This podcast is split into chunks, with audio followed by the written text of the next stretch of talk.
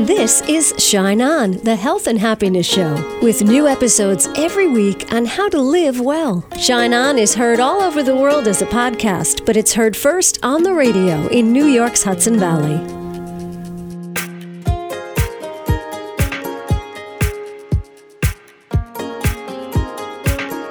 Hi, it's Casey. Thank you so much for tuning in to Shine On.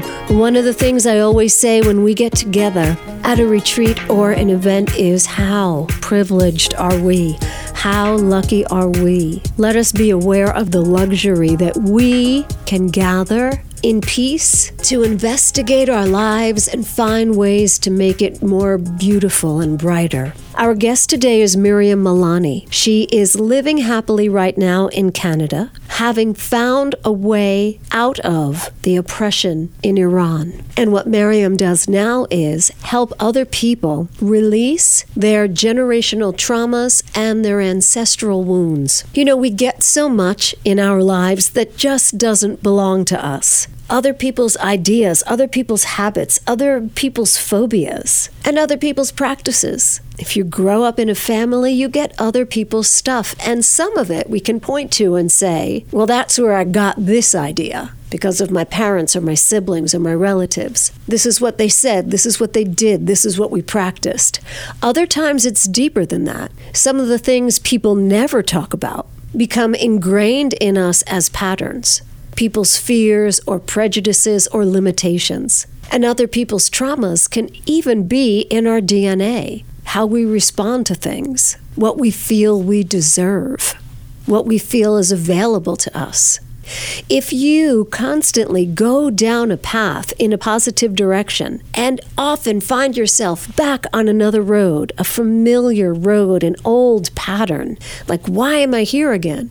Why am I doing this thing that I really don't want to do? Look at the places in your life where you continually come up short. Maybe it's having a successful social life or saving money or having a more healthy lifestyle. You set out with great expectations and a plan, and you find yourself back at square one. Maybe that's part of an ancestral pattern that doesn't belong to you. We actually have the power to create a conversation in this arena with this pattern and even create our own ceremony to begin to release it. Milani tells us awareness is the first key, and we ourselves can find the best way to let go of these layers and live our best life. One of the last things Milani did before she left Iran was to attend a rally, speaking out peacefully against the latest rule in Iran at the time issued by the government that people couldn't have dogs as pets anymore. They were actually poisoning and shooting the dogs in shelters.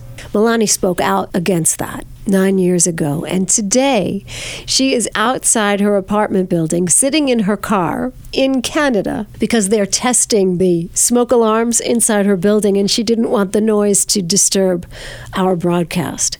And Milani, safe in Canada, is sitting with her little terrier mix doggy on her lap. And that little doggy's name is Golab. Golab in Persian means rose water. Yeah, yeah. It's an old, very old female name that these days usually people don't name their daughters Golab. It was kind of royal name mm-hmm. back in the day. So right, right, right. So ro- rose water must be something very special. In Iran, yes, it is. We kind of love it. We use it uh, in our food. We use it for like a special foods, you know. Right. Mostly des- desserts, and maybe four, five hundred years ago or three hundred years ago, uh, royal families used to use it for their ceremonies. And your dog is precious. She is. She definitely is. She's the only family member that I could bring with myself when I came to Canada. So. Mm. and what brought you to yeah. Canada? How come you came over here? Uh, well, lots of things. You probably have heard about what's going on in Iran, especially since last year. Mm-hmm. The government it's a problem. Yeah. and if you are a woman and if you wanted to have freedom, if you want to be yourself and decide for yourself what to wear, where to go, what to say, when to laugh, then you're going to have some problems with the government. So, yeah. And I, I am uh, kind of rebellious. So, Probably not by American standards. yeah, yeah, yeah. No, but by that, you know, like, Yeah. but especially by, I don't have anything against Islam. I was born a Muslim, but I don't practice it. I never did. Uh, but you know, in countries that they practice, they use this religion to do whatever they want to do to people. Then, by their standard, yeah. Yeah. is there, uh, are there people, of course there are. Um, this is such a difficult, I want, I don't want to be disrespectful, but I want to say, is the oppression built into the religion? I believe, yeah, it is. I believe so. Uh, I, I, I cannot speak for everyone who's a Muslim because there are different types of Islam, but the the the type that is practiced in Iran is definitely uh, their god was a man who hated women. Uh, not a good man because there are lots of amazing, loving, caring men. Yeah, right. But uh, that god, that god was a very mean old man who hated women and wanted to, you know, it it feels like this god is out there to get me, Yeah. basically. Right. You know, like is waiting for you to do the slightest thing to punish, and then uh, he can punish you. Especially, you know, like imagine the reason why I uh, do what I do because my formal education is not. It has nothing to do with psychology. My formal education is in business, but the reason why I do what I do is because of my own traumas in my childhood. I was sexually abused, and then I kind of was told that it was my own fault. You know. Right. Do you have family that you love in Iran and are they safe? My parents are still there, and thank God they are safe. And if your mother stepped out of line according to the tradition in that country, what would happen to her? The punishment for not wearing hijab, uh, the first time they catch you is financial. They give you a um, fine, and then the second time uh, will be jail. How many Yeah. women do you think are in jail because of Oh what they my haven't goodness! A lot of oh my goodness, lots of lots of not only women, men too. Because last year when the movement started, after they killed Mahsa Amini, I don't know if you have heard. You Yes. probably have heard. Yeah. After that incident, men also many men started supporting women. So I've heard more than fifty thousand people are still in prison, and so many of them are being tortured. And oh my goodness. I'm so sorry. I'm so sorry. But you you are in Canada, safe with your beautiful little dog. Um, we're, and we're grateful to talk to you today about now. Oh. Now that I know this, it makes perfect sense to me that you help people through generational trauma. Do you feel you're carrying the trauma of how many generations does your family go back in Iran? Uh, from my mom's side, we are pure Persians. So I don't know, maybe like oh, thousands of years. Yeah. Thousands of but the thing is, yeah, but the thing is, it wasn't always like that in Iran. Before revolution, we were free. So yeah. Okay. Ah. and still, you're dealing with your own personal trauma, and I'm sure Oh, yeah. your mother's trauma and her mother's trauma at the Oh, very yeah, yeah. least. So, how does generational trauma show up for people? Are people even aware that that's what they're suffering from? Oh, that's the thing. Like most of the time, no. In my own case, I didn't know why I was experiencing. Of course, I was aware of some traumas that I experienced in childhood, but I wasn't aware of this specific trauma. For example, in my case, I always had this urge to move and migrate from one place to another, you know, uh, and I didn't know why uh, this was happening. And then when I heard about this, I was already on my journey to heal all the things that happened in, to me in my childhood. One of my coaches told me one day when I was talking to her telling her that, you know what, one of my issues is that I just always have this urge to move from one place to another and just I it feels like I can't grow roots in one place and the minute that I feel it's becoming like a permanent thing, subconsciously I create chaos that leads to moving to somewhere else, right? And then she talked about generational trauma, and I started educating myself about it. Then I went back in my roots, I realized that from my mother's side, we were gypsies in like about 200 years ago, Kurdish gypsies. And they had to migrate every six months or so, right? Not having access to you know, things that would make migration easier, they actually were traumatized every six months, right? Mm-hmm. And it had stayed in my DNA. So without knowing why I was doing it, I was doing it. So I would say most people they don't know why they are doing the things that they're doing. So one of the things that I always tell my beautiful clients to do is to look for patterns unexplained patterns in their lives. So, as I said, for example, I knew why I was doing some of the stuff that I was doing. I knew the root cause was the sexual trauma that I experienced. The other one was the, um, you know, there was a war between Iran and Iraq when I was growing up. So, I was aware of all these things. But this particular pattern, mm-hmm. I couldn't figure out why I'm doing this. So, if people have a pattern, and especially not only in their own lives, a pattern that they see in their family, something that somehow many people around them do. So that's one like factor that can show us that something much deeper is going on. Right. So look at your family with a wide lens. And if there's something that everybody's doing that doesn't serve them well or something that everyone's doing that doesn't sit with you well, you know, you may be looking at your generational trauma pattern. But then again, sometimes we can't pinpoint the generational trauma, but we can pinpoint the pattern and move forward from there, right? Exactly, exactly. So once we say to ourselves, all right, this is a pattern, I have it, my sister has it, my mother has it, my grandfather has it, whatever. Once we see it, then what?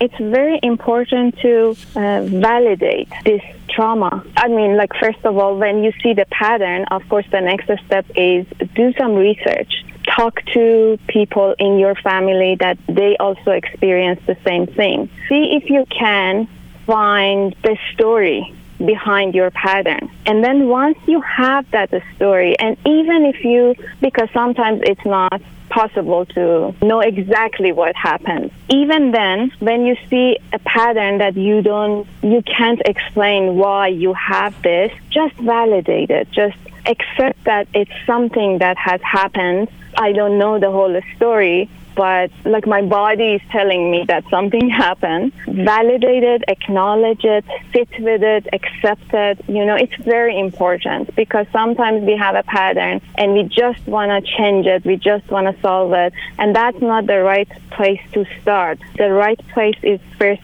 understand, even without the exact story, just understand that, okay, something has happened that created these patterns, and now what can I do with it? First, acknowledge it. It was a real thing. Right. That in itself is very liberating. You know, this probably isn't in your protocol, you know, for finding the source of your dra- trauma and acknowledging it, but this was in my protocol.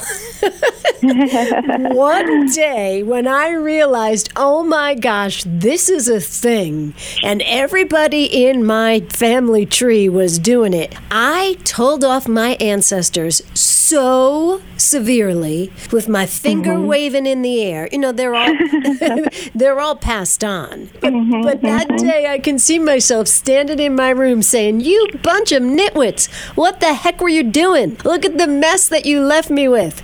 And then then I talk myself into this lather of, of like, you just watch me now. I'm going to clean up this mess you made. I'm going to clean it up for myself. And I hope that by cleaning it up for myself to whatever degree I can, I softened a bit and I said, I hope this helps you on the other side. Do you think when we heal here, it heals backwards towards our ancestors? Yes, definitely, definitely. I do believe in that. And also, um, you know, what you did is part of grief, and we need that. And you did it so organically, you know, it just came to you, and uh, you did it beautifully. That's exactly the way we should do it. Yeah.